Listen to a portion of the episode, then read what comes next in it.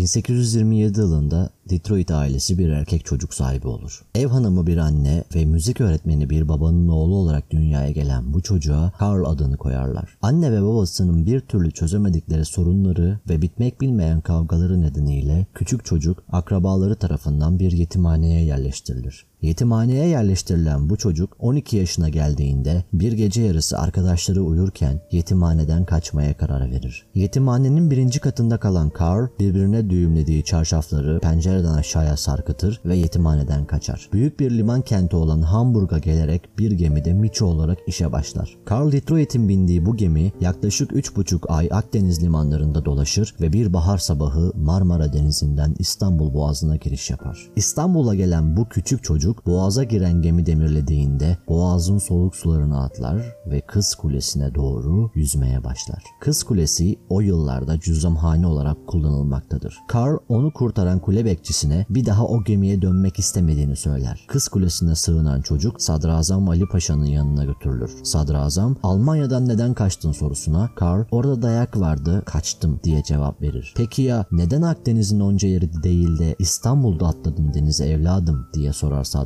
Carl Detroit Kız Kulesi'ni gösterir ve ben o kuleye aşık oldum der. Çocuğun kaybolduğunu fark eden Almanlar Karl'ı geri isterler. Hatta bu olay Almanya ve Osmanlı arasında küçük de olsa diplomatik bir soruna yol açar. Meseleyi çözmek ise Sadrazam Ali Paşa'ya düşer. Aynı zamanda şair olan Ali Paşa oldukça entelektüel, kendini geliştirmiş, altı dil bilen bir Osmanlı sadrazamıdır. Sadrazam Ali Paşa'nın himayesine giren Karl Detroit, Mehmet Ali adını alarak Harbiye'de öğrenim görmeye başlar. Mezun olduktan sonra Kırım seferine, Bosna ve Karadağ savaşlarına katılır. İkinci Abdülhamit döneminde paşa ünvanını alan Mehmet Ali, 1878'de imzalanan Berlin Antlaşması'nda Osmanlı'yı temsil eden 3 önemli devlet adamından biri olur. Berlin'de kaldıkları otelin lobisinde Mehmet Ali Paşa yanındaki paşalara ben bu diyarda dünyaya geldim ve bir daha buraya gelemeyebilirim. Doğduğum şehri bir kez daha görmek istiyorum der. Bu haber Almanya'da hızla yayılır.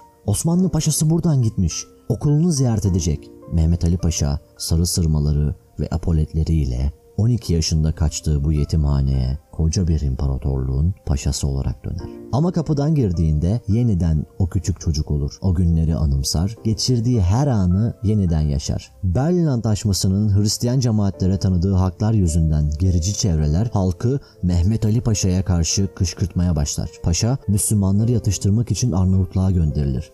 Fakat gericilerin kışkırtması etkili olduğu için Kosova'da linç edilerek maalesef yaşamını yitirir. Mehmet Ali Paşa İstanbul'da evlenir ve dört kız evlat sahibi olur. Mehmet Ali Paşa'nın Hayriye, Leyla, Adviye ve Zekiye adlarındaki dört kızından olan torunları ve torun çocukları ileride Türk edebiyatının ve tarihinin tanınan isimler olurlar. Bu kızlardan Zekiye Hanım'ın oğlu olan asker ve politikacı Ali Fuat Cebesoy, Mustafa Kemal Atatürk ile harp okulu yıllarında sınıf arkadaşı ve silah arkadaşıdır. Mehmet Ali Paşa'nın kızlarından bir diğeri Sabahattin Ali'nin babaannesi, bir diğeri ise politikacı Mehmet Ali Aybar'ın anneannesidir. Onlardan biri Leyla Hanım. Leyla Hanım'ın da bir kızı oluyor. Mehmet Ali Paşa'nın hiç görüp sevemediği torunu ve ilk Türk ressamlardan olan Celile Hanım. Celile Hanım ise genç yaşında Osmanlı memuriyetinde bulunan Nazım Paşa'nın oğlu Hikmet Bey ile evlendirilir. Bu evlilikten 15 Ocak 1902 yılında bir erkek çocuğu dünyaya getirir. Ve bu çocuk ileride büyüyecek ve Türkçe'ye Nazım Hikmet